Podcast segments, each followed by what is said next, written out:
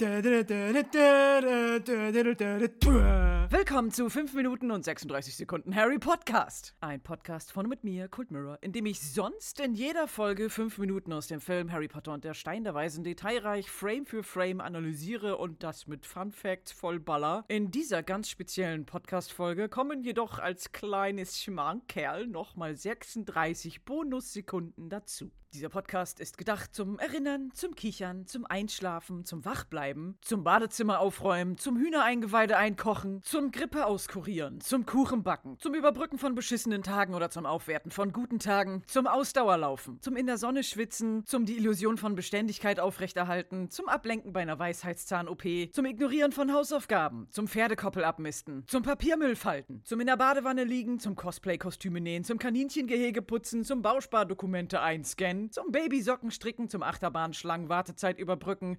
Im Idealfall alles gleichzeitig auf einmal. Und jetzt wünsche ich viel Vergnügen bei Folge 30. Wir beginnen in dieser Folge beim Grüppchen halbherzig klatschender Gryffindors und enden beim Anfang. Das ähm, Gewinnspiel um den Hogwarts-Hauspokal ist im vollen Gange, denn mit Fleiß und guten Taten hat dieser Preis, wie wir mittlerweile wissen, wenig zu tun. Man muss einfach Glück mit dem Lehrer haben und darauf hoffen, dass der einen guten Tag hat. Dann kann man ein paar Punkte für sein Haus abknapsen. Diese werden nämlich willkürlich vergeben, ohne einheitliches, durchblickbares oder irgendwie vorher mit den Schülern kommuniziertes System. Und selbst wenn du denkst, du hast alles richtig gemacht und hast den Hauspokal-Sieg in der Tasche, kommt der Schulleiter höchstens selbst, reißt dir das Herz aus der Brust und tritt darauf vor allen Leuten. Du wirst in dieser Schule konstant immer und immer wieder verarscht. Das Gefühl habe ich zumindest, wenn ich die folgenden Szenen betrachte. Die große Halle ist schön Slytherin-mäßig geschmückt. Somit ist eigentlich schon bekannt, wer den Hauspokal gewinnen wird. Da wird absolut kein Geheimnis oder Überraschung oder freudiges Ereignis draus gemacht. Die Hauspunkte sind durch die farbigen Edelsteinchen, die in Gläsern in der großen Halle gesammelt werden, für jeden einsehbar, sodass man an der Menge schon erkennen kann, welches Haus auf welchem Platz ist. Das heißt, das Einzige, was an Informationen jetzt noch fehlt, ist die genaue Anzahl der Punkte. Das ist alles, was heute den Schülern, die sich extra für diesen besonderen letzten Schultag ihre Spitzhüte angezogen haben, von Dumbledore festlich verkündet wird. Zahlen. Da muss man sich nicht wundern, dass auf den Gesichtern der Kinder nicht eine Spur von Aufregung zu sehen ist, während sie klatschen. Dumbledore hat eben verkündet, dass Gryffindor mit 312 Punkten den vierten und letzten Platz belegt und dass Hufflepuff mit 352 Punkten auf dem dritten Platz ist. Daraufhin haben alle in der großen Halle halbherzig geklatscht und das Geile ist, Professor McGonagall klatscht genauso lustlos wie alle Kinder. Sie hat auch keinen Bock mehr. Dabei wird's doch jetzt erst richtig spannend. Dumbledore verkündet die Anzahl der Punkte des zweiten Platzes. Ravenclaw mit 426 Punkten. Da ist die Halle schon ein bisschen lauter. Es wird beherzter geklatscht und vereinzelt weit in der Ferne hört man ein aus irgendeinem Grund hat sich der Editor des Films dafür entschieden, an genau dieser Stelle einen Reaction-Shot von Mr. Filch einzufügen, der am Ende der Halle in der Nähe des Gryffindor-Tisches an der Wand steht und mit seiner Katze Mrs. Norris knuddelt. Seinen Gesichtsausdruck kann man nicht ganz deuten, er verzieht die Mundwinkel nach unten. Hm, es könnte Anerkennung, aber auch Verachtung sein. Und Mr. Filch gehört ja eigentlich zu keinem Haus, deswegen sollte es da keine Präferenz geben. Er selbst war nämlich nie Schüler in Hogwarts oder in irgendeiner anderen magischen Schule, denn er ist ja ein Squib. Er hat keine magischen Kräfte und ist deshalb in der Zaubererwelt ziemlich ausgeschlossen von allem und ist sein Leben lang fast wie ein Mensch zweiter Klasse behandelt worden. Beziehungsweise wird immer noch so behandelt. Er muss an einer Schule voller magischer Kinder, die die ganze Zeit Zauberquatsch machen, Hausmeister sein und mit unmagischen Mitteln mit seinen eigenen Händen dahinterher putzen, während alle Kinder denken, ah, oh, der ist voll eklig und gruselig. Und nun muss er bei dieser Feier dabei sein, wo die Kinder einen Preis kriegen, weil sie so brav sind. Das grenzt, glaube ich, schon an Folter. In einer Deleted Scene im zweiten Film, Harry Potter und die Kammer des Schreckens, findet Harry random auf dem Boden einen Brief, adressiert an Mr. Filch von der Firma Quickspell, die mittels Fernkurs Magie für Anfänger anbietet und Leuten, die schlecht zaubern können, die Möglichkeit gibt, ihre Fähigkeiten zu verbessern. Und als Harry den Brief an Filch zurückgibt, ist dieser voll aufgebracht und fängt an zu zittern und drückt Mrs. Norris an sich und schaut mit bebender Lippe und Tränen in den Augen zur Seite. Denn dieses Quickspell hat nichts bei ihm gebracht. Er kann nicht mal schlecht zaubern, er kann überhaupt überhaupt nicht zaubern. Das wurde aber rausgelassen, weil das Thema nicht weiter in den Film behandelt wird. Filch bleibt die ganze Zeit diese grumpy, ungepflegte Hintergrundfigur, die den Kindern Angst macht, aber in Wahrheit ist Filch ein verdammt gebrochener Mann. Deswegen kann es ihm scheißegal sein, welches Haus hier am Ende wie viele Punkte bekommt. Hauptsache, die Kinder bleiben nachts in ihren Betten und haben hoffentlich, nachdem sie dieses Festmahl aus Truthahn braten, das schon seit wer weiß wie vielen Stunden kalt herumsteht, weil Dumbledore nicht zu Potte kommt, keinen explosiven Durchfall. Denn er muss als Hausmeister die ganze Scheiße wieder sauber machen.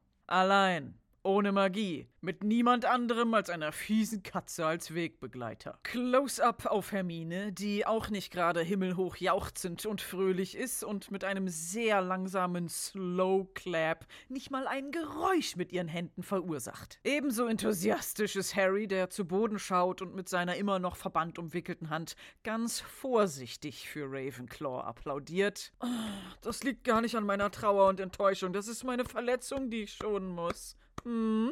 Aber jetzt kommt der große Augenblick. Wer ist auf dem ersten Platz? Es ist natürlich Slytherin mit 472 Punkten. Yeah, die Halle fängt an zu jubeln.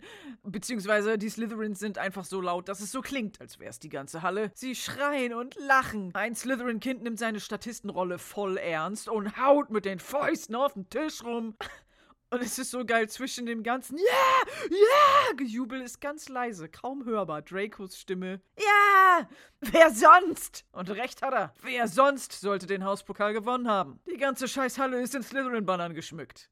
Und ich bin beim Anblick des Slytherin-Tisches schon wieder so neidisch auf das Essen, was da vor ihnen steht. Direkt vor Goyle ist so ein schöner Truthahnbraten mit goldbraun glitzernder Kruste. Ich könnte weinen, ich will da auch sitzen. Und das ist nicht fake, das ist zu 100% richtig richtiges Essen, was von einem Catering-Team zubereitet wurde. Und beim Angucken hat mich immer aufgeregt, dass die ganzen Teller der Kinder schon magisch mit Essen vorgedeckt sind. Da hast du diese ganzen dekadent geilen Sachen auf dem Tisch stehen, aber musst erstmal dein Tellerchen aufessen. Das ist ja ganz nett, dass das schon so aufgetan ist, aber das nimmt einem irgendwie die Freude. Ich lechze schon danach, mir einen gigantischen Haufen Mais und Truthahn und Brötchen auf dem Teller aufzustapeln. Und dann haben die mir da einfach schon Brokkoli und Erbsen hingetan. Was soll ich damit? Ja, ich kann das essen, aber diesen Platz auf dem Teller würde ich doch lieber für was anderes benutzen wollen. Jetzt habe ich hier das Sorgerecht für das Gemüse bekommen und muss mich darum kümmern. Ich hätte gerne die Freiheit gehabt, mir das selbst auszusuchen. Aber dann hätte ich wahrscheinlich die schlimmsten Bauchweh meines Lebens bekommen und hätte Mr. Filch das Leben schwer gemacht, weil ich ein Kreisel-Kotz-Kack-Karussell geworden wäre. Denn das Essen wurde zwar wunderschön von dem Catering-Team zubereitet, allerdings nur pro Szene und nicht pro Drehtag. Sonst wären ja echt viele Truthähne jeden Tag dafür draufgegangen. Aber so eine eine Szene ist ja nicht an einem Tag fertig. Das braucht meistens mehrere Tage. Und Professor Flitwicks Schauspieler, Warwick Davis,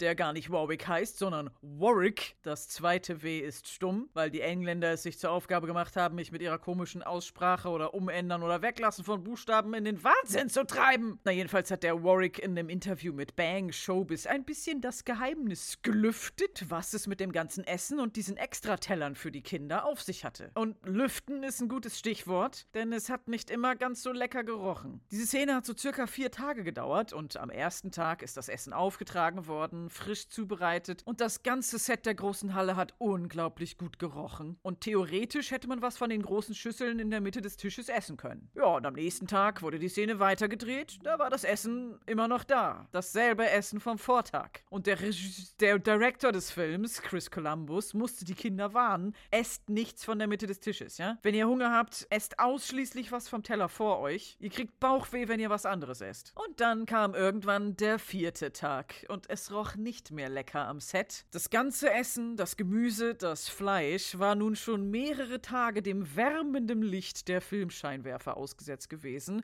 und hat angefangen zu verrotten. Da ist eine ganz andere schauspielerische Leistung gefragt, wenn man davor sitzt und so tun muss, als wäre einem nicht danach zu kotzen. Ja, da musste auch Warwick Davis mit dem Straight Face weiterhin seine Arbeit machen. Hut ab. Um mit diesem Gestanksproblem in den späteren Filmen fertig zu werden, hat man das Ganze dann anders geregelt. Man hat das Essen frisch zubereitet vorbereitet, aber dann eingefroren und dann in diesem gefrorenen Zustand eine Gussform daraus gemacht und daraus dann Kunstharz Fake-Essen hergestellt, was so aussah wie das richtige Essen. Im ersten Film ist das aber noch nicht passiert, da hat man das Essen lediglich eingesprayt, damit es länger frisch aussah. Es wirkt zwar super schön lecker glänzend hier im Film, aber in Wahrheit ist es vier Tage altes, leicht verdorbenes, stinkendes Fleisch mit dünner Kunstharzspray-Beschichtung. Ja, da vergeht mir der Appetit doch wieder ein bisschen. Aber nur ein bisschen.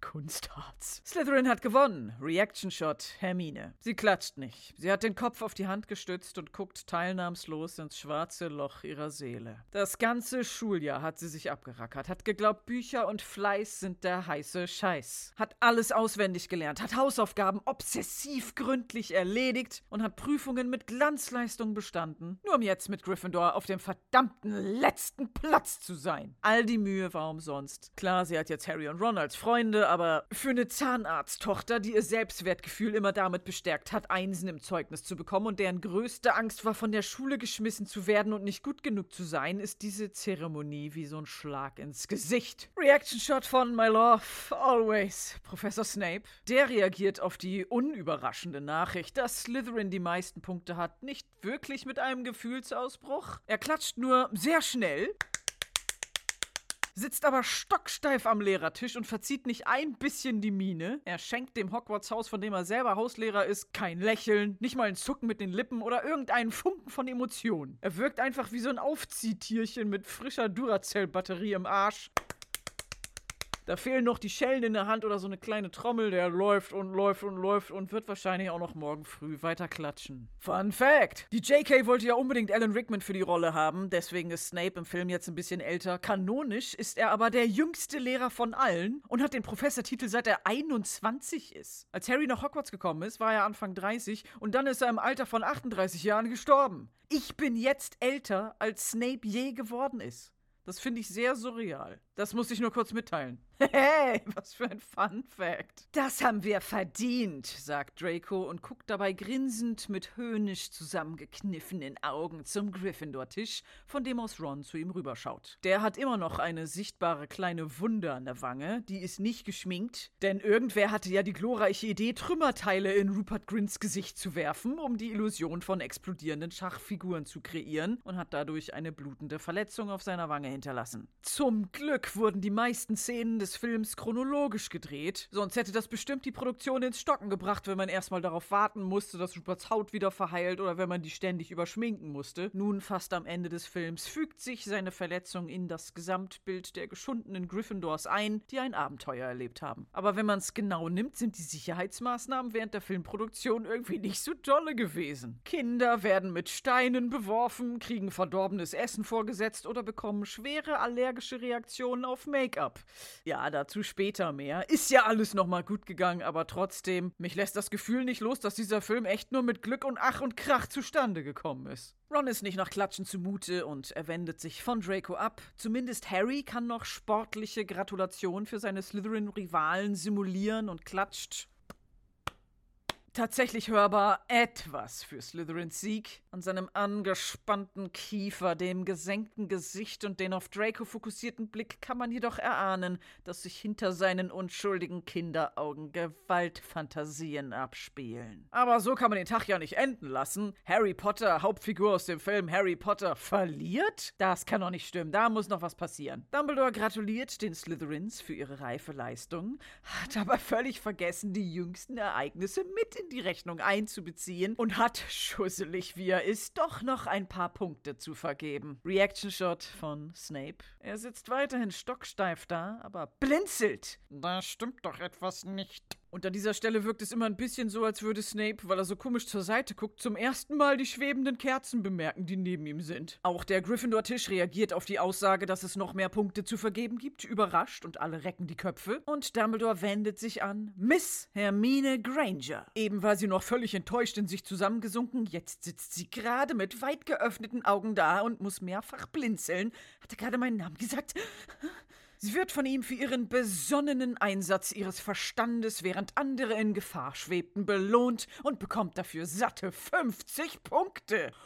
Wow! Alle fangen an zu klatschen. Sie muss schüchtern grinsen, während Harry ihr ordentlich auf den Rücken klopft. Und Ron guckt voll stolz zu ihr. Den Verstand einsetzen ist ein echt besonderer Umstand an dieser Schule, der belohnt gehört. Das passiert nicht oft. Gut gemacht, Hermine. Reaction Shot Slytherin-Tisch. Draco, Crab und Goyle sitzen als allerbeste Evil Buddies natürlich nebeneinander, aber Draco wirkt so winzig und dünn neben diesen doch etwas kräftigeren Jungs und sie alle gucken bei dieser Extrapunktevergabe etwas beunruhigt umher. Müssen sie aber gar nicht. Ihre Position auf dem ersten Platz ist nicht bedroht. Ich hätte an dieser Stelle gerne mal die Reaktion vom Hufflepuff-Tisch gesehen. Gryffindor hatte vorher 312 Punkte, dank Hermine haben sie jetzt aber 362 und somit haben sie die Hufflepuffs, die eben gerade noch auf dem dritten Platz mit 352 Punkten waren, abgeschossen und auf den letzten Platz befördert. Wie fühlt man sich da so als kleines Hufflepuff-Kind? Ich wäre an deren Stelle jetzt ein bisschen traurig. Und es hört ja nicht auf, Dumbledore hat noch mehr Punkte zu vergeben, und zwar an Mr. Ronald Weasley. Für eine grandiose Schachpartie, wie sie Hogwarts seit Jahren nicht gesehen hat, gibt's nochmal 50 Punkte. Wow! Alle wieder am Jubeln. Okay, so eine Schachpartie hat schon seit Jahren keiner mehr gesehen, aber diesmal hat's ja eigentlich auch keiner gesehen. Sie alle waren nicht dabei, das haben nur Harry, Ron und Hermine erlebt, die das dann vielleicht erzählt haben. Alle Kinder klatschen also nur für das grobe Konzept einer coolen Schachpartie. Die Vorstellung davon, die sie sich selbst mit ihrem eigenen Gehirn herbeifantasieren müssen und weiterhin jahrelang nicht sehen werden. Ron und Harry tauschen lautlos, aber mit Lippenbewegungen ein paar Worte aus. Me? You! Sie können es beide nicht fassen. Harry kommt aus dem Staunen nicht mehr raus und guckt Ron total begeistert an. Und Hermine sitzt daneben und klatscht mit recht ausdruckslosem Gesicht, als würde sie mit aller Kraft versuchen, neutral bei dem Gedanken zu bleiben, dass ihr innerhalb von Sekunden von Ron das Rampenlicht und die kurze Illusion, dass sie was Besonderes wäre, genommen wurde. Dumbledore ist aber immer noch nicht fertig. Es gibt selbstverständlich auch noch Punkte für Harry Potter und als belohnenswerte Attribute werden hier abstrakte Begriffe wie selbstlose Liebe und Unerschrockenheit genannt. Und dafür bekommt er noch mal ein bisschen mehr als die anderen beiden, nämlich ganze 60 Punkte. Das Gejubel am Gryffindor-Tisch wird mit jeder neuen Punktevergabe immer lauter. Percy Weasley dreht sich zu Harry und haut ihn gutmütig auf den Rücken. Sehr gut. McGonagall grinst und klatscht auch. Wir als Zuschauer haben die Geschehnisse des Films ja gesehen und wissen, dass Harry der Held ist, aber so als random Schüler wäre ich bei Dumbledores Grundangabe für die Punkte schon ein bisschen verwirrt. Ja, warte, er kriegt jetzt richtig viele Punkte für was? Für Liebe? Hä? Aber nicht 50 wie die anderen beiden, sondern 60. Wie, wie rechnet sich das zusammen? Steht das irgendwo in dem Punkteregelwerk? Wieso kriege ich keine Punkte? Ich habe auch Leute lieb. Professor Dumbledore, welche Art von Liebe ist hier genau gemeint, Sir? Und dann kriegt er auch noch Punkte für Unerschrockenheit. Im Verhältnis zu was? Sollte das bei Harry nicht viel mehr selbstzerstörerisches Verhalten genannt werden, wenn er sich ständig unerschrocken in Gefahr begibt? Wir anderen Kinder bleiben brav in den Betten und der tigert einfach nachts los, wie er will. Dafür wird er belohnt. Da muss auch Draco ein bisschen missmutig reinschauen und seinen Unterkiefer anspannen. Was ist das denn hier für eine unübersichtliche, an den Haaren herbeigezogen begründete, scheinheilige Scheiße? Jetzt ist die Position der Slytherins als Hauspokalsieger wirklich in Gefahr, denn Gryffindor hat Gleichstand mit ihnen, wie Hermine laut für alle am Tisch verkündet. Es hat schon einen Grund, warum Dumbledore ihr für ihren Verstand Punkte gegeben hat. Sie ist anscheinend die einzige, die Matheunterricht in der Muggelgrundschule genossen hat und deshalb einfache Additionsaufgaben lösen kann, weil alle am Gryffindor-Tisch plötzlich total überrascht und aufgeregt sind. Und holy shit, Dumbledore ist immer noch nicht fertig. Eine letzte Punktevergabe fehlt noch. Selbst McGonagall ist langsam verwirrt und lächelt auch nicht mehr. Was geht hier eigentlich ab, Dumbledore? Komm auf den Punkt, jetzt das Essen wird kalt. Tja, besondere Tapferkeit muss Dumbledore auch noch belohnen, und zwar nicht gegen Feinde, sondern dafür, sich Freunden in den Weg zu stellen. Mickrige, furzige 10 Punkte gehen deswegen an Neville Longbottom. Und alle Gryffindors reißen die Münder auf und jubeln und klatschen für ihn. Neville weiß gar nicht, was los ist. Er guckt nur völlig verdattert zum Lehrertisch, zuckt ein bisschen zusammen, als er von irgendwem offscreen einen gutmütigen Klapser auf dem Rücken bekommt. Und es braucht eine Weile, bis er den Kopf bewegt und sich traut, zu seinen Klassenkameraden zu schauen. Harry lacht ihn an und klatscht. Was dazu führt, dass Neville dann doch ein kleines bisschen lächeln muss. Er hat sich Harry und Co., als sie sich nachts rausschleichen wollten, entgegengestellt, wollte sogar gegen sie kämpfen, hat die Fäuste gehoben, um sie mit ihnen zu prügeln, wenn es sein muss. Aber gegen Hermines präzisen und gnadenlosen Versteinerungsfluch hatte er keine Chance. Ja, und dann hat er da wohl versteinert den ganzen Abend gelegen, bis zum nächsten Morgen, bis ihn jemand gefunden hat und konnte sich Gedanken darüber machen, was für ein Versager er ist. Er war bereit, seine wenigen Freunde aufzugeben für das Wohl von Gryffindor und letzten Endes hat es nichts gebracht. Er hat versagt für sein Haus, aber auch in der Freundschaft. Hat aber wahrscheinlich bis eben gerade gedacht. Aber sein Handeln war nicht umsonst. Er kriegt zwar nur eine kleine Punktzahl für eine kleine Sache, die er gemacht hat, aber es ist ein Klimaxmoment. Neville ist der Tropfen, der das Fass zum Überlaufen bringt. Er verhilft Gryffindor zum Sieg und bekommt dadurch bestimmt noch viel mehr Freunde als vorher. Er ist kein Versager und hat alles zehnmal wiedergekriegt, was er vorher geglaubt hat, verloren zu haben. Und auf die Gefahr hin, dass ich diese schöne Szene und diesen freudigen Moment für Neville ruiniere, muss ich eine Sache erwähnen, die mir im Kopf herumspukt. Ich nehme an, dass alle Beteiligten der fraglichen Nacht einen Erfahrungsbericht abgeben mussten und Neville hat dann vielleicht erzählt, dass er sich seinen Freunden entgegengestellt hat. Aber das wird im Film nicht ganz klar, weswegen bei mir schon wieder so ein leicht creepy Gefühl aufkommt bei der Vorstellung, wie Dumbledore sein obskures Wissen darüber, was für Dinge so an dieser Schule abgehen, erlangt. Wo ja schon im Film etabliert wurde, dass er manchmal unsichtbar in der Ecke des Raumes herumlungert und einen beobachtet. Und ich weise nochmal darauf hin, dass im Gryffindor-Gemeinschaftsraum in der fraglichen Nacht, als Neville von Hermine umgenietet wurde, auf einem Tischchen in der Ecke des Raumes ein Teller mit Zitronenbonbons lag. Dumbledores Lieblingsmuggelsüßigkeit, Sherbet Lemons genau genommen. Die haben im Kern ein saurig-spritziges Zitronenbrausepulver. Sherbet Lemon ist auch das Passwort für Dumbledores Büro im zweiten Film, wurde da aber auf Deutsch mit Zitronensorbet übersetzt. Es ist halt eine typisch britische Süßigkeit und kommt mit dieser Bezeichnung auch nur in der britischen Version des Buches vor. Auf Deutsch sind es dann eben Zitronenbonbons. Ja, und die hat Dumbledore wahrscheinlich die ganze Nacht ausgelutscht und sich das Drama zwischen den Kindern angeguckt. Wie auch immer er dieses Wissen erlangt hat. Er belohnt jetzt Neville dafür, dass er sich Harry in den Weg gestellt hat. Schnitt auf die Slytherins. Draco ist kurz davor zu heulen. Er schaut sehnsüchtig zu Dumbledore. Der muss doch auch noch ein paar Kleckerpunkte für ihn überhaben. So oft hat Draco sich Harry in den Weg gestellt. Dafür kriegt er doch bestimmt auch eine Belohnung. Nope. Das war's. Nur Harry und seine Freunde kriegen heute Bonuspunkte. Dabei haben sie willentlich und bewusst eine Schulregel nach der anderen gebrochen. Harry hat seine Freunde in Lebensgefahr gebracht. Und obwohl ihm Professor McGonagall gesagt hat, ey, jetzt geh wieder ins Bett, der Stein ist sicher, hat er geglaubt, dass er als Erstklässler, der gerade mal angefangen hat, Magie zu lernen und den ganzen Film über nichts gezaubert hat, Professor Snape aufhalten muss, den er fälschlicherweise verdächtigt hat. Snape und Dumbledore wussten aber, dass Voldemort versucht, den Stein zu stehlen. Snape hat Quirrell die ganze Zeit beobachtet und im Spiegel war der Stein sicher. Es ist Harrys Schuld, dass dieser Plan nicht geklappt hat. Er hätte den Stein der Weisen sogar beinahe freiwillig hergegeben. Und jetzt wird dieses Handeln als was Gutes und Erstrebenswertes dargestellt. Unfucking fassbar.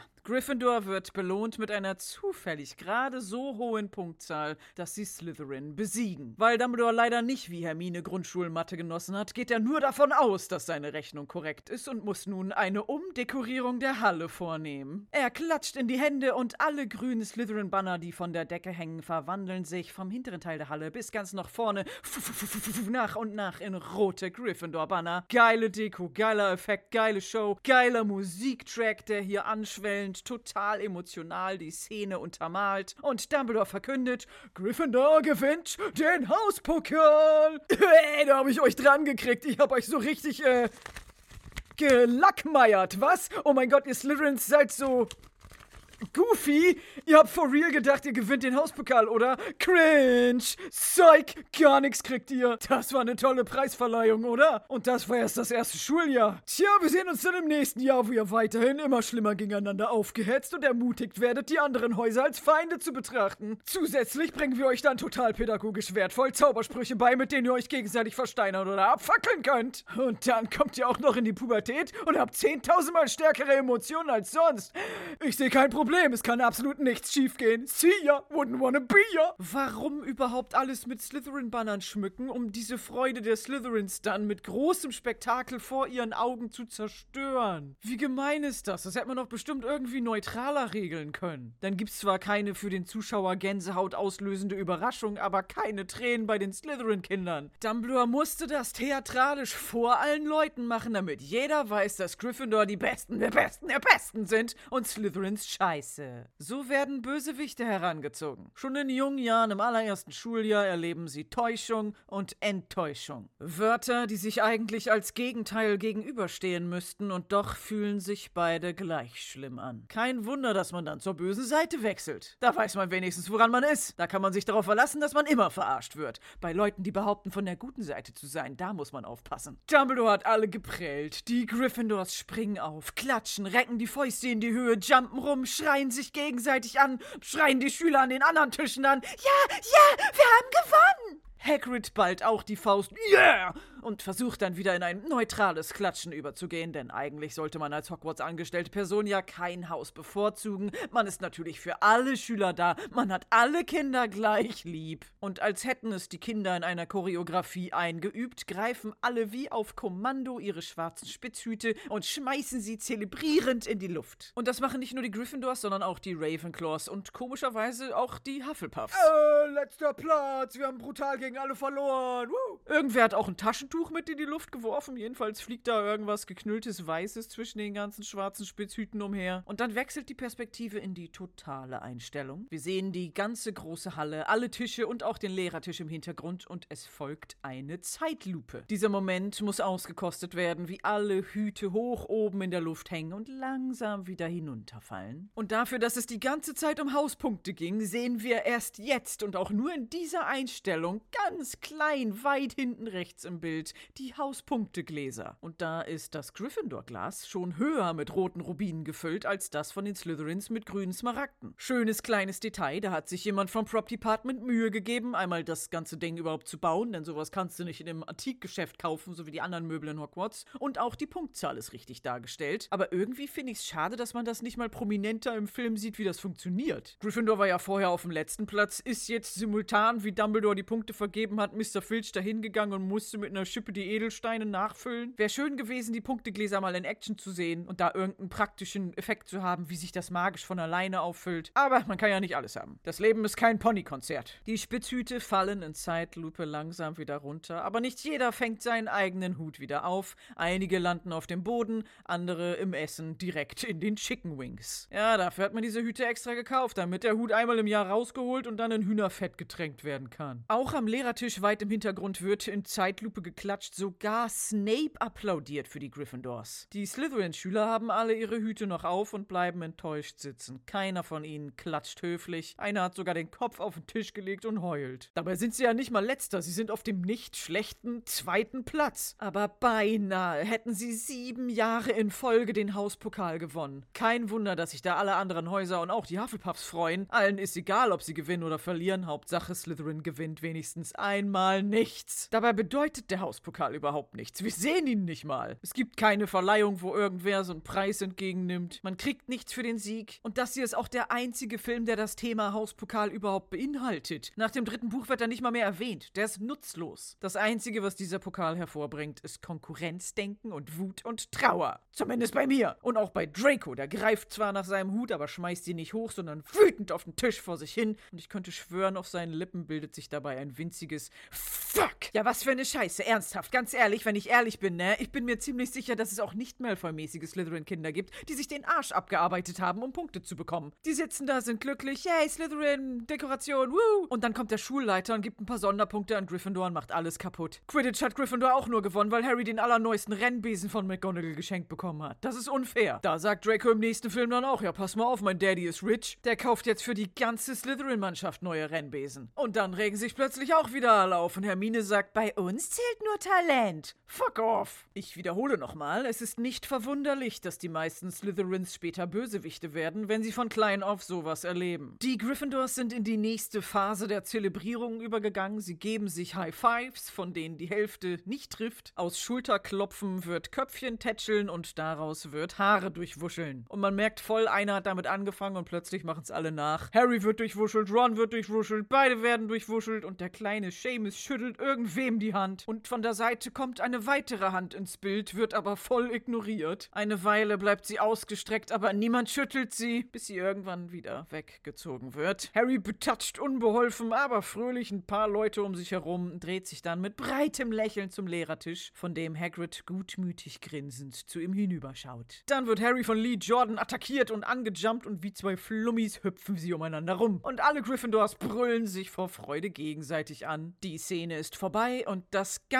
Essen, das extra für diese Szene vorbereitet und angerichtet wurde, wird überhaupt nicht gegessen. Es wird nicht mal berührt. Also außer von Hüten. Wo ist mein extremes Close-up von Rons Mund, der sich eine Hähnchenkeule nach der anderen reinschiebt? Ich fühle mich beraubt. Das regt mich immer so auf, wenn man leckeres Essen im Film hat und keiner isst es. Fun Fact: Daniel Radcliffe war mal bei der Show Hot Ones dabei. Das ist diese Sendung, in der Leute Chicken Wings mit zunehmend schärfer werdenden Soßen essen, bis sie heulen und dabei interviewt werden. Und da hat er zum Thema Hogwarts-Essen erzählt, dass das Frühstück Frühstück in der großen Halle sein absolutes Highlight war, weil Frühstück generell sein Lieblingsessen ist. Eier, Speck, Bohnen, Würstchen, der ganze Kram könnte er jeden Tag essen. Und auf die Frage hin, was das ekligste war, was er essen musste, meinte er Gillyweed. Das musste Harry beim Trimagischen Turnier runterschlucken, um unter Wasser atmen zu können. Das war so ein schleimiger Ball, der ein bisschen aussah wie Seetang, aber in Wahrheit war das sowas ähnliches wie Lakritzschnüre und das fand er so widerlich, dass ihm nach dem dritten Take ernsthaft schlecht geworden ist. Und mir wird schlecht, wenn ich als Schlüs Schlüs Schlüssel for Life weiterhin diese fröhlichen Gryffindors mit angucken muss, die sich über ihren unverdienten Hauspokalsieg freuen. Harter Schnitt, nächste Szene. Wir sehen Asphalt. Die Kamera schwenkt nach oben und mehrere Koffer werden auf einem Gepäckwagen durchs Bild geschoben. Wir befinden uns an der Hogsmeade Bahnstation, wo von einem Bahnservice-Mitarbeiter diverse Gepäckstücke durch die aufgeregte Menge von Schülern transportiert wird. Und das hier ist eine ganz besondere Szene. Der ganze Film wurde ja größtenteils chronologisch gefilmt, also so wie es auch nacheinander im Drehbuch passiert ist. Nur diese letzte Szene des Films wurde am 2. Oktober im Jahre 2000 am Bahnhof von Gothland als allererstes gedreht. Gothland ist übrigens ein kleines Dorf in North Yorkshire und hat etwas über 400 Einwohner.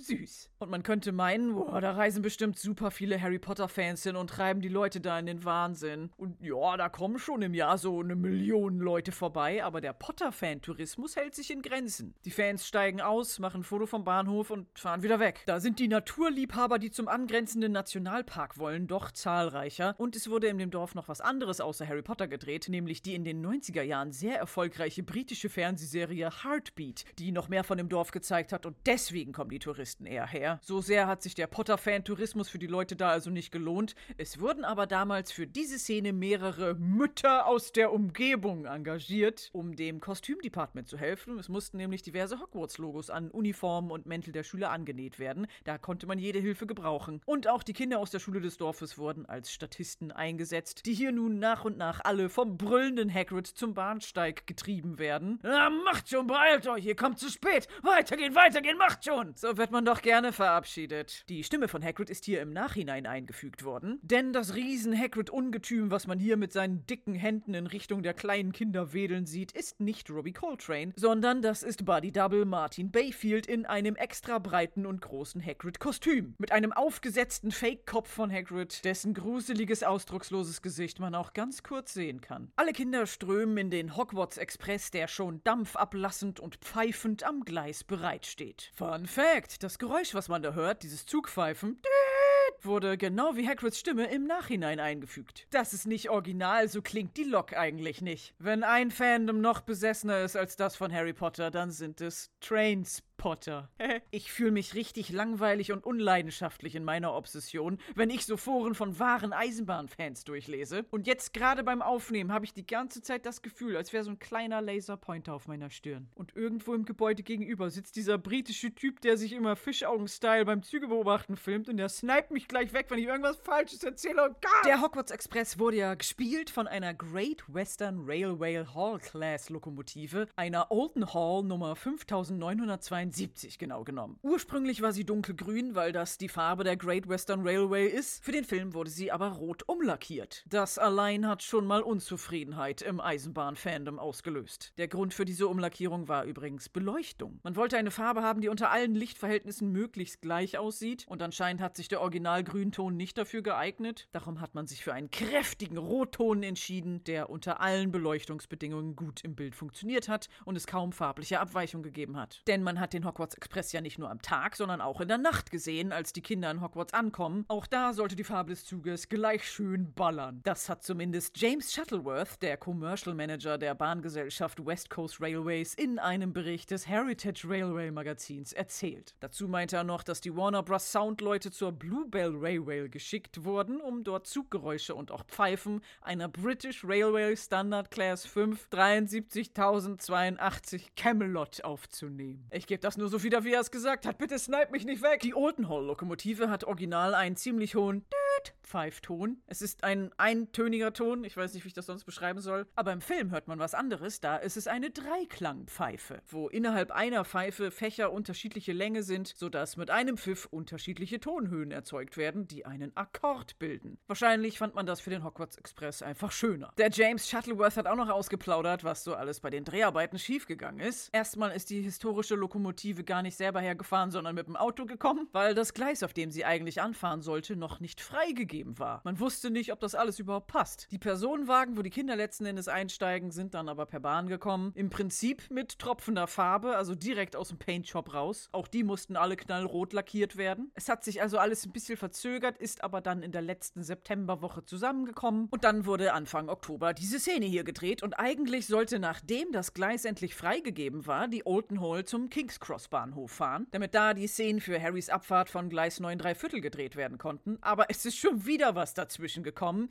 nämlich ein tragisches Zugunglück mit mehreren Toten. Das war der Hatfield Crash. Da war natürlich erstmal alles dicht und die Dreharbeiten mussten bis Januar 2001 verschoben werden. Dim, dim. Information zu Hogwarts Express nach Hogsmeade Hauptbahnhof, Abfahrt ursprünglich 11 Uhr von Gleis 9 3 Viertel. Heute circa 131.400 Minuten später. Grund hierfür sind Personen im Gleis. Die Kinder werden alle in den Zug gepfercht, müssen ihr Gepäck aber nicht selber rumschleppen, das macht das Personal, bei dem Harry gerade steht und Hedwig in ihrem viel zu kleinen Käfig abgibt, damit sie mit anderen Haustieren zusammen in einem Gepäckwagen gelagert werden kann. Zusammen mit Hermine und Ron will er dann in den Zug steigen und hat schon die Türklinke des Waggons in der Hand. Richtig gehört, Türklinke. Es gibt am Hogwarts Express keine automatischen Schiebetüren mit Sicherheitslichtschranke, damit niemand eingequetscht wird. Es gibt noch nicht mal eine Schiebetür. Es ist eine stinknormale nach außen schwingende Tür mit schicker Holzverkleidung und Türklinke. Die ist allerdings nur außen, die Tür lässt sich nicht von innen öffnen, da ist an der Stelle nur ein Loch. Fun Fact! Man kann die Zugstrecke, die der Hogwarts Express in den Filmen langfährt, ja auch in echt mit einer alten Dampflok befahren. The Jacobite heißt diese Tour. Da sitzt man dann in einem alten Abteil und kann Tee trinken und die hübsche schottische Landschaft betrachten. Jedoch wurde dieser Touristenzug erst kürzlich aufgrund von Sicherheitsmängeln aus dem Verkehr gezogen und es lag ausgerechnet an den Türen. Bei einer unangekündigten Sicherheitskontrolle hat man festgestellt, dass die Türverriegelung nicht ganz in Ordnung ist. Das ist alles nicht mehr up to date und entspricht auf keinen Fall modernen Sicherheitsstandards. Und normalerweise gibt das Office of Rail and Road, also das Amt für Eisenbahn und Straßenwesen, eine Sondergenehmigung raus für historische Züge, die mit Wagen ohne zentrale Türverriegelung fahren. Das war sonst auch immer für diese Jacobite Tour der Fall. Aber angesichts der Fahrgäste, die sich vermehrt an die Türen und aus dem Fenster gelehnt haben, um Köpfe und Arme rauszustrecken, und aufgrund der mangelhaften Aufsicht der Zugbegleiter, die die Fahrgäste nicht daran gehindert haben, die Türverriegelung zu betätigen, wurde das als kritisches Sicherheitsversäumnis und Pflichtverletzung eingestuft, weil die Fahrgäste dadurch aus dem Zug fallen und sich ernsthaft verletzen könnten. Somit wurde die Sondergenehmigung kurzerhand entzogen. Es lag also nicht nur daran, dass die Türen Sicherheitsmängel hatten, sondern auch daran, dass niemand den Fahrgästen beigebracht hat, hey, pass mal auf, das ist ein alter Zug. Die Wagen sind aus den 60ern, die Türen sind alt und das ist gefährlich. Die kann einfach so aufgehen. Fass das nicht an, lehn dich nicht dagegen, streck den Kopf nicht aus dem Fenster oder du fällst raus und dein Körper wird brutal auf den Schienen von Eisenbahnrädern zerrissen. Du Oberpflaume. In Hogwarts und auch beim Hogwarts Express nimmt man es aber nicht so ernst mit der Sicherheit oder Aufsichtspflicht. Und das kommt Harry wie immer zugute. Als er sieht, dass Hagrid ihm zuwinkt, hält er kurz inne. Auch auf Hermines Befehl, komm Harry, reagiert er nicht. Er steigt nicht wie alle anderen Schüler brav in den Zug, sondern läuft stattdessen los auf Hagrid zu. Der freut sich und sagt, na, du wolltest ja wohl nicht losfahren, ohne dich zu verabschieden.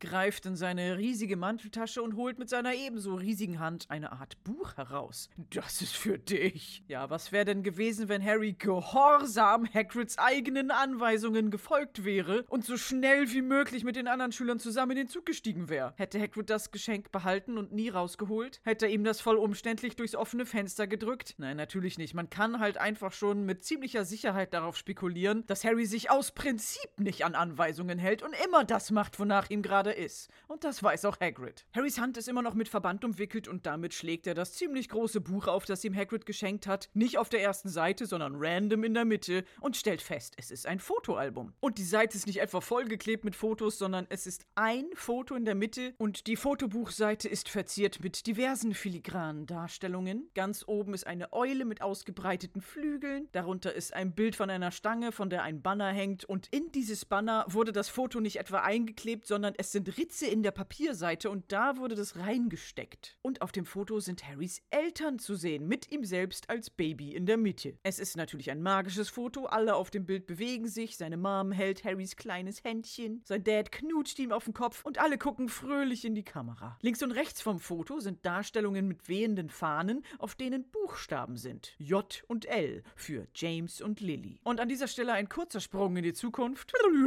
Zu Harry Potter und die Kammer des Schreckens. Da kommt genau dieses Fotoalbum noch einmal vor. Harry guckt sich genau das gleiche Foto von seinen Eltern nochmal an, als er sich alleine fühlt. Aber es ist nicht mehr in die Papierseite eingesteckt, sondern es sind so Nupsis, Fachausdruck, draufgeklebt, wo man das Foto reindrücken kann. Da musste er also selber noch ein bisschen dran rumbasteln. Es war nicht so toll von Hagrid gemacht. Und dann blättert er um und auf der nächsten Seite ist die gleiche Dekoration mit der Eule und den Fahnen nochmal. Auch mit den Buchstaben J und L für James und Lily. Aber das Foto auf der Seite zeigt ihn, Hermine und Ron. Vielleicht musste Hagrid das Buch irgendwie voll kriegen und hat willkürlich irgendwelche anderen Bilder reingetan. Ich finde die Vorstellung aber auch lustig, dass Hagrid einfach nur die ersten paar Seiten mit Fotos von James und Lily voll gemacht hat und den Rest stumpf leer gelassen hat und Harry musste das selber auffüllen. Springen wir wieder zurück in die Gegenwart. Wir nehmen den Point of View vom Fotoalbum ein und schauen von unten zu Harry hoch in seine von feuchten Wimpern umgebenen Augen. Er muss mehrmals blinzeln und sich die Tränen verkneifen. Das Foto seiner Eltern ist nur ein kleiner Schnappschuss aus ihrem Leben, aber es ist keine Illusion vom spiegelnden Hagab, es ist kein quälender tiefster Wunsch seines Herzens, sondern es ist die Wirklichkeit. Er sieht sie zum ersten Mal so, wie sie in der Realität waren, mit ihm zusammen happy und am Leben. Und das ist so überwältigend für Harry, dass er fast vor Glück weinen muss. Wir nehmen Hagrids Blickwinkel ein und schauen von oben auf Harry herab, der mit gereizten roten Augen zu ihm hochschaut und ein ganz aufrichtiges Danke, Hagrid, sagt. Die beiden Männer geben sich ordentlich zum Abschied die Hand. Harry legt seine kleine mit Verband umwickelte Kinderhand in die gigantische Fake-Latex-Hand von Buddy Double Martin Bayfield. Denn auch in dieser Szene ist Hagrids Riesenhaftigkeit ein praktischer Effekt. Wir haben schon gemerkt, es wurde wieder sehr viel mit dem Wechsel aus Kameraperspektive gespielt. Jedes Mal, wenn wir Robbie Coltrane als Hagrid sehen, schauen wir aus der Froschperspektive von unten zu ihm hoch, um ihn besonders groß erscheinen zu lassen. Und gleichzeitig wirkt Harry besonders klein, weil er immer von oben gefilmt wird. Und jedes Mal, wenn Hagrids ganzer Körper im Verhältnis zu den Kindern zu sehen ist, dann ist es Martin Bayfield, ein besonders großer ehemaliger Rugby-Player, der ein extra breites Hagrid-Kostüm trägt, mit entsprechend riesigen Händen dran, damit die Illusion entsteht, da ist wirklich ein Halbriese, der Harry gerade die Hand schüttelt. Aber beim Händeschütteln bleibt es natürlich nicht. Harry kann nicht anders, breitet die Arme aus und gibt Hagrids Bauch eine dolle Umarmung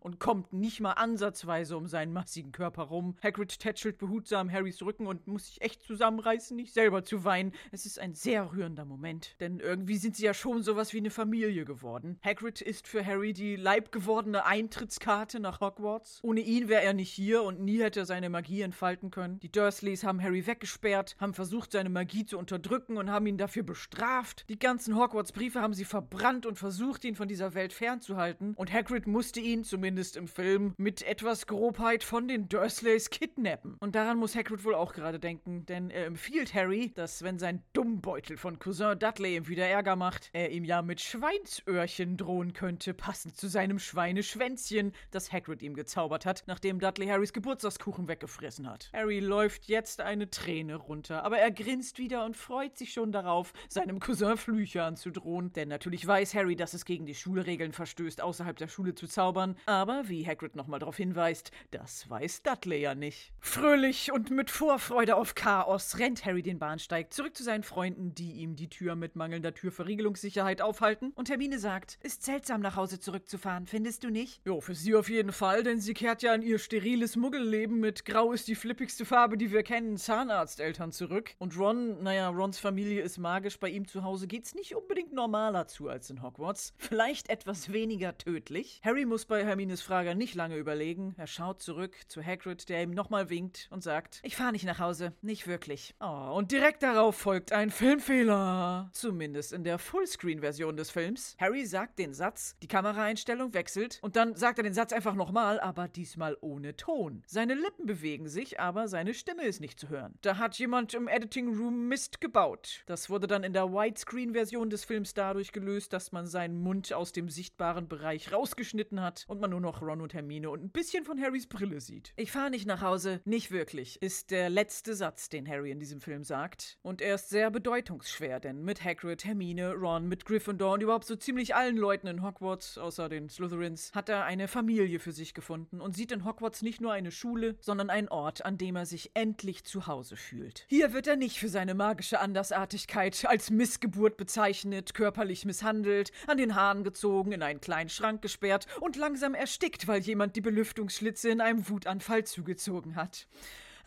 Wie herzerwärmend. Eigentlich ist die Vorstellung, dass Harry jetzt zurück zu den Dursleys muss, ganz schön beunruhigend. Und im Buch kommt diese Verabschiedungsszene mit Hagrid und der Satz, ich fahre nicht nach Hause. Nicht wirklich, gar nicht vor. Sondern Harry fährt stumpf mit dem Zug zurück zum Bahnhof King's Cross, wird da widerwillig von den Dursleys abgeholt, die in Gegenwart von den Weasleys fast nicht zugeben wollen, dass sie seine Familie sind. Aber Harry freut sich trotzdem schon ganz doll darauf, Dudley über die Sommerferien zu quälen. Hui! Es ist ein immer tiefer um sich selbst windender Teufelskreis aus Trauma. Und noch eine Runde. Woo! Spaß, Spaß, Spaß, Spaß, Spaß. Da ist diese finale Szene des Films dann doch ein bisschen schöner und auch ein bisschen hoffnungsvoller. Und gerade mit diesem letzten Satz, den Harry sagt, wird nochmal unterstrichen, was auch immer in Zukunft passieren wird, Hogwarts ist zu Hause. Auch wenn dort ab und zu der Tod um die Ecke lauert und man von einer ungesicherten, sich bewegenden Treppe fallen könnte. Oder beim Quidditch von fliegenden Bällen aus Metall Hirnschäden erleidet. Oder von dreiköpfigen Hunden gefressen wird. Oder als Strafarbeit in einen dunklen Wald voller Monster geschickt wird.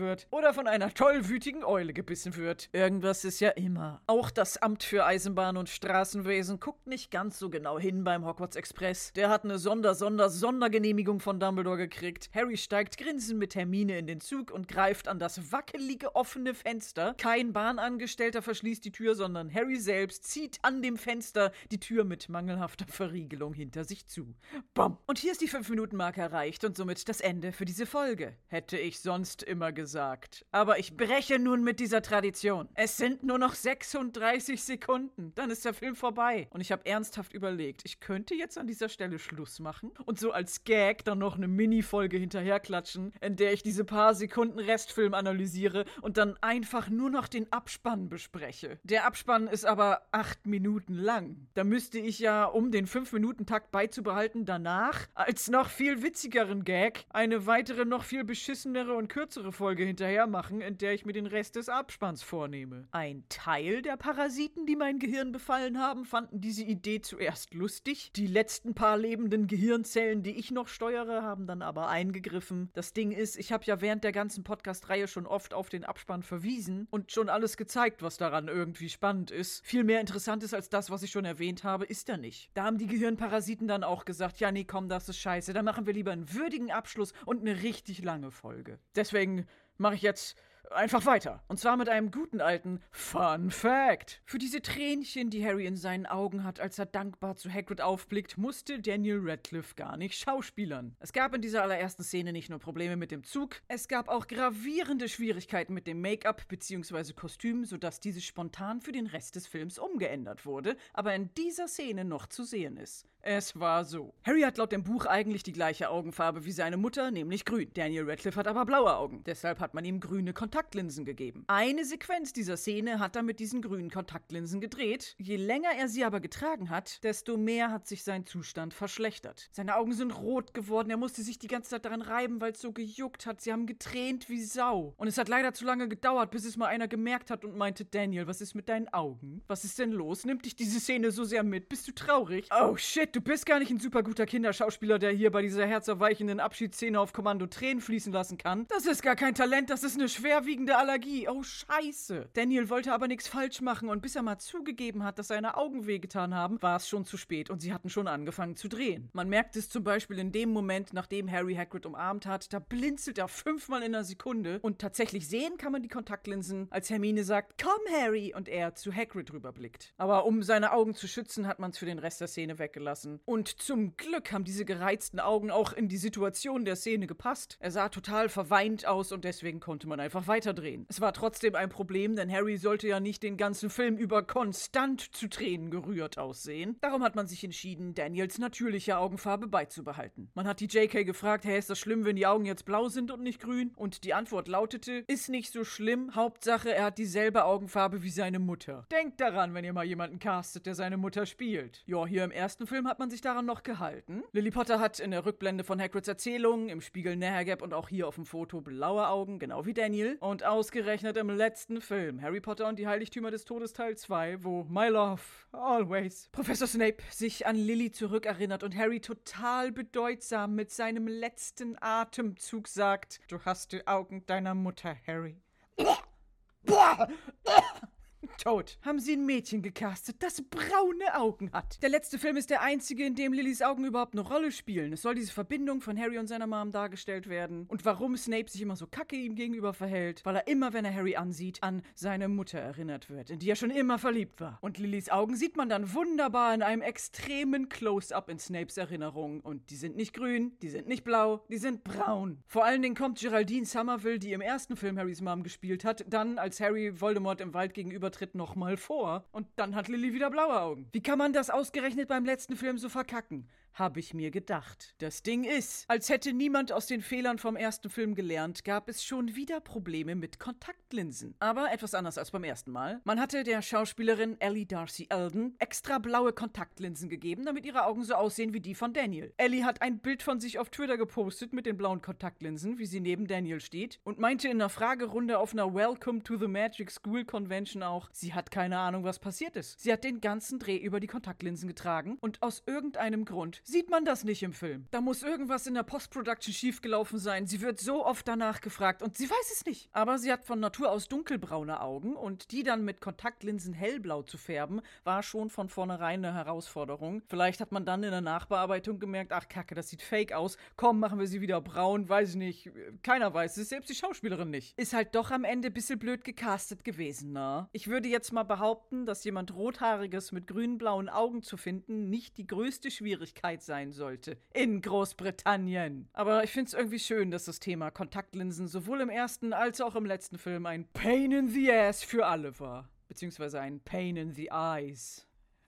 Zusätzlich zu seinen gereizten Augen im ersten Film hatte Daniel Radcliffe dann auch noch komische, juckige Pusteln im Gesicht bekommen. Da hat man dann festgestellt, dass er noch eine Allergie gegen Nickel hat, aus dem die Brille war. Die musste dann auch nochmal ausgetauscht werden gegen was Spezielles Antiallergisches. Die Brille ist nun mal Harrys Markenzeichen, die wegzulassen wäre zu viel Veränderung gewesen. Daniel war aber nicht der Einzige mit Make-up und Kostümproblemchen. Noch jemand anderes in dieser Szene hat eine Kleinigkeit an sich, die im Rest des Films nicht zu sehen ist. Und zwar Emma Watson. Im Buch wird beschrieben, dass Hermine auffällig auffällige Hasenzähne hat und sie wird dafür sogar von Professor Snape gehänselt. Und zumindest laut dem Regisseur dem Director Chris Columbus hat Emma tatsächlich am ersten Drehtag eine Zahnprothese getragen, die ihre Schneidezähne größer erscheinen ließ. Die hat man aber für den Rest des Drehs weggelassen, weil Emma Probleme hatte, vernünftig damit zu reden. Das ist ja ein Fremdkörper im Mund, der war bestimmt irritierend, sodass es ihre schauspielerische Fähigkeit eingeschränkt hat. Tja, das Wohlbefinden der kindlichen Schauspieler geht natürlich vor. Ganz anders ist es in Hogwarts, da ist die Sicherheit der Kinder scheißegal. Nachdem Harry die Zugtür mit der Türverriegelung, deren Sicherheit zu wünschen übrig lässt, mittels wackeliger Fenster Fensterscheibe zugezogen hat, winkt er dann mit Arm und Kopf weit aus dem Fenster gelehnt noch Hagrid auf Wiedersehen und der winkt zurück und ruft, ähm, Entschuldigung, das ist laut dem Amt für Eisenbahn und Straßenwesen eine grobe Sicherheitsverletzung, was du da machst, Harry. Tu mal ganz schnell den Kopf und die Arme wieder in den Zug, mein Freund. Ich als Hogwarts-Personal muss dich darauf hinweisen, dass das gefährlich ist, sonst wird uns die Sondergenehmigung entzogen. Das macht er nicht, das ist gelogen, er sagt gar nichts und winkt weiter, auch den anderen Kindern, nicht nur Harry, aber dann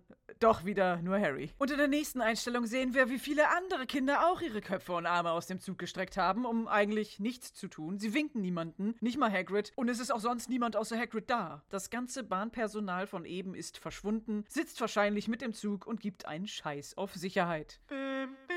Sicherheitshinweis. Strecken Sie während der Fahrt nicht Ihren Kopf aus dem Fenster, der wird sonst von Strommasten erfasst, abgetrennt und dann am Gleisrand von Ameisen gegessen. Letzte Einstellung des Films. Wir sehen den Bahnsteig vom Hogsmeade-Bahnhof in einer Totale. Das Augenmerk liegt nicht mehr auf den Kindern oder auf dem Zug, sondern auf der Umgebung. Der Hogwarts Express fährt davon, selbst Hagrid ist nur noch klein und unbedeutend im Bild und die Kamera schwenkt langsam nach oben und zeigt uns das, was Harry zurücklässt. Wir sehen wunderschönes, typisch englisches Sommerwetter, grau und wolkenverhangen. Und doch zeichnen sich ein paar Sonnenstrahlen ab, die aus den Regenwolken herausbrechen und natürlich genau auf das Hogwarts-Schloss scheinen, das weit in der Ferne auf einem der vielen Berge der Landschaft steht. Und wenn ich mir so die Entfernung anschaue vom Bahnhof zum Hogwarts-Schloss, das, ich wiederhole nochmal, auf einem Berg ist, wird mir wieder bewusst, wie scheiß lange und scheiß umständlich die Kinder unterwegs sind. Da bist du gerade neun Stunden mit dem Zug gefahren, steigst aus und siehst deine Schule weit, ganz, ganz weit hinten in der Ferne auf einem Berg. Tja, da musst du jetzt auch noch irgendwie raufkommen, da bist du direkt nochmal neun Stunden unterwegs. Die Berge, die man hier sieht, sind übrigens nicht wirklich da. Gothland, dessen Bahnhof ja der Drehort für diese Szene war, ist ein kleines Dorf im Nordosten von England, das von Mooren und Heidelandschaft umgeben ist. Und die Berge, die man im Film sieht, sind eigentlich die schottischen Highlands, die da digital eingefügt wurden. In Wahrheit sind da hügelige Schafwiesen. Der letzte Waggon vom Hogwarts Express verlässt den Bahnhof. Hagrid dreht sich um, stapft zu Fuß in Richtung Hogwarts und über allem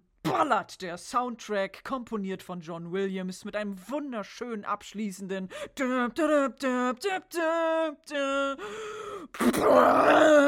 und darauf folgt eine klassische Schwarzblende. Und hier ist die 5 Minuten und 36 Sekunden Marke erreicht und somit das Ende des Films. Wie schon erwähnt, folgt nun der etwa achtminütige Abspann und das Harry Potter Lied, Hedwigs Theme, ertönt und begleitet uns bis zum Ende der Filmdatei, die hier auf meiner Filmsicherheitskopie-Festplatte gespeichert ist. Fun Fact! Stellt euch vor, wir würden alle bei dem Gedanken an Harry Potter Musik nicht das Hedwigs Theme grölen,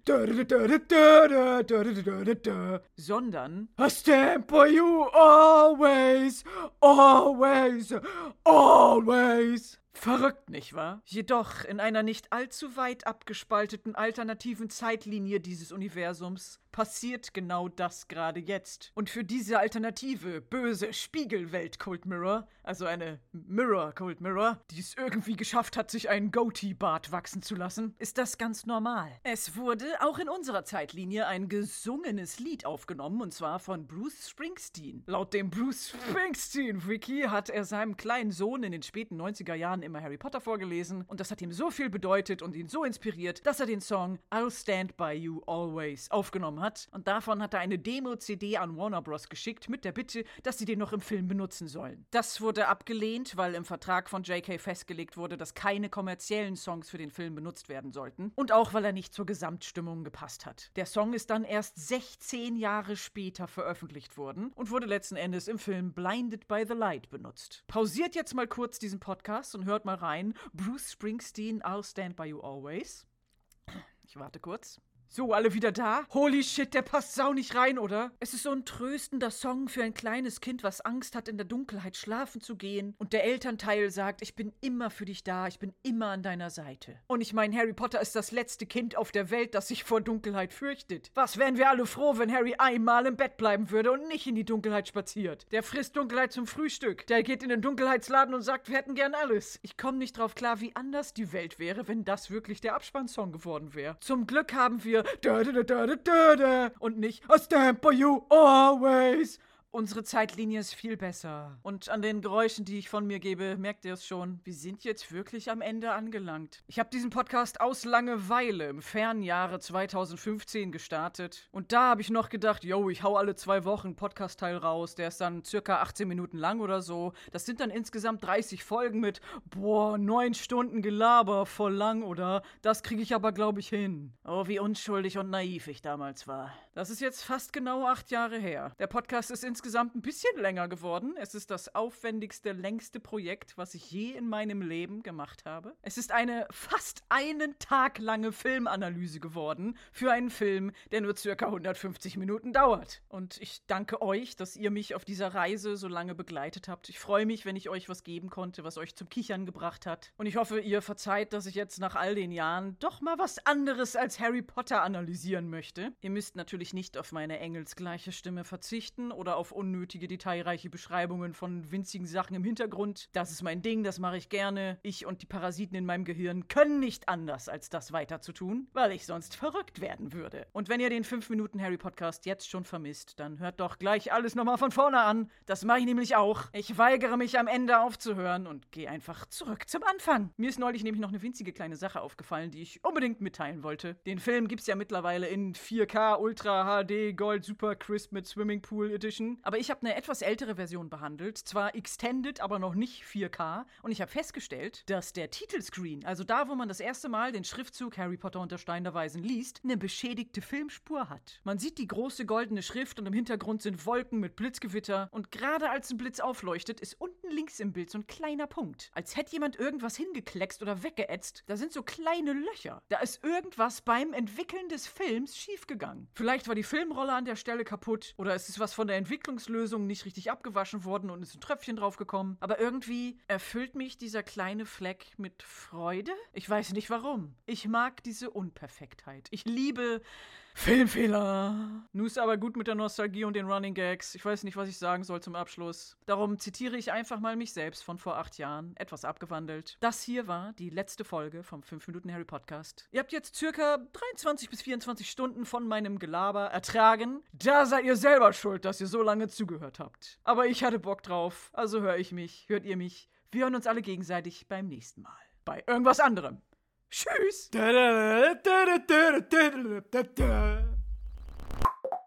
Das war ein Podcast von Funk. Und hier sind Outtakes. Cringe! Zum Badezimmer aufräumen, zum Hühnerweide. Hühnerweide einkochen. Eine ganze Weide voller Hühner wird eingekocht. Cringe! Aus irgendeinem Grund hat sich der Editor des Films dafür entschieden, an genau dieser Stelle einen Reaction-Shot von Mr. Filch einzufügen. Ich habe mich dazu entschieden, an dieser Stelle einen Krankenwagen einzufügen. Cringe! Ah, und ich bin beim Anblick des Slytherin-Tisches schon wieder Tisches. Slytherin-Tisch. Cringe! Ich lechze schon danach, mir einen gigantischen Haufen Mais und Truthahn und Brötchen auf mir, auf mir zu stapeln.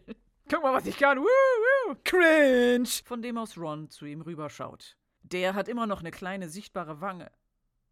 Der hat eine Wange. Eine sichtbare Wange hat der. Cringe! Dumbledore gratuliert den Slytherins für seine. seine reife Leistung. Ja, ja, reife Leistung, Slytherin. Von mir. 1000 Milliarden Punkte für mich. Cringe! Ich bin mir ziemlich sicher, dass es auch nicht Malfoy-mäßige Slytherin-Kinder gibt, die sich den Arsch abger ab abgerissen haben. um Punkte zu bekommen. Cringe! Ich wiederhole nochmal, es ist nicht verwunderlich, dass die meisten. Cringe! Der Hogwarts Express wurde ja gespielt von einer Great Western Railway Hall Class. Cringe! Der Hogwarts Express wurde ja gespielt von einer Great Western Railway Hall Cringe! Auch mit den Buchstaben J und L für Lily und James. Jilly und Lames. Cringe! Es wurde auch in unserer Zeitlinie ein gesungenes Lied aufgenommen und zwar von Bruce Springsteen. Bruce Springsteen. Bruce Springsteen. Das werde ich niemals richtig aussprechen können. Ich lasse es jetzt einfach. Die Funk-Podcast-Empfehlung. Ich bin Henke, das ist Henkes Corner und ich bin der Meinung, dass die ehrlichsten Gespräche immer in Campingstühlen stattfinden. Meine Gäste kommen aus unterschiedlichsten Bereichen der Online-Welt und Popkultur. Also schaut und hört gerne rein jede Woche auf YouTube, in der Mediathek und überall, wo es Podcasts gibt. Freunde, herzlich willkommen zu einer neuen Folge aus der Henkes Corner. Ficken, ficken, ficken, ficken, ficken, ficken. Mit dabei meine werten Kompagnons, Freunde, langjährige Freunde. Bikini starken Hurensöhne. Ey, aber das sind geile Leute. Trimax, einen Papa Platte, einen Monte, einen unsympathischen. Oder, oder großes Beispiel, den ich in der letzten, äh, vorletzten Folge dabei hatte, ein Tanzverbot. Doppel-Peace. Woran ich mich noch erinnere, ist dieses Sextoy, was du da immer so hattest. Boah, Silvana, ja, ja. Das ist Berlin. Wollte auf keinen Fall in Berlin bleiben. Nee, das will auch keiner, der ein bisschen bei Verstand ist. Von mir aus sagt doch, wir machen Marzahn platt. Ich bin natürlich safe dabei. Wählt mich zum Bürgermeister nächstes Jahr. Alter, du bist scheiße alt. Du bist ja 1900 geworden. Digga, du hast, du hast diese 19, da, Digga, das ist krass. Bruder, fast jeder von uns hat 19 davor. Für mich, jeder, der diese 19, das ist ein Ritter für mich. Vielen Dank an Funk für die Einladung.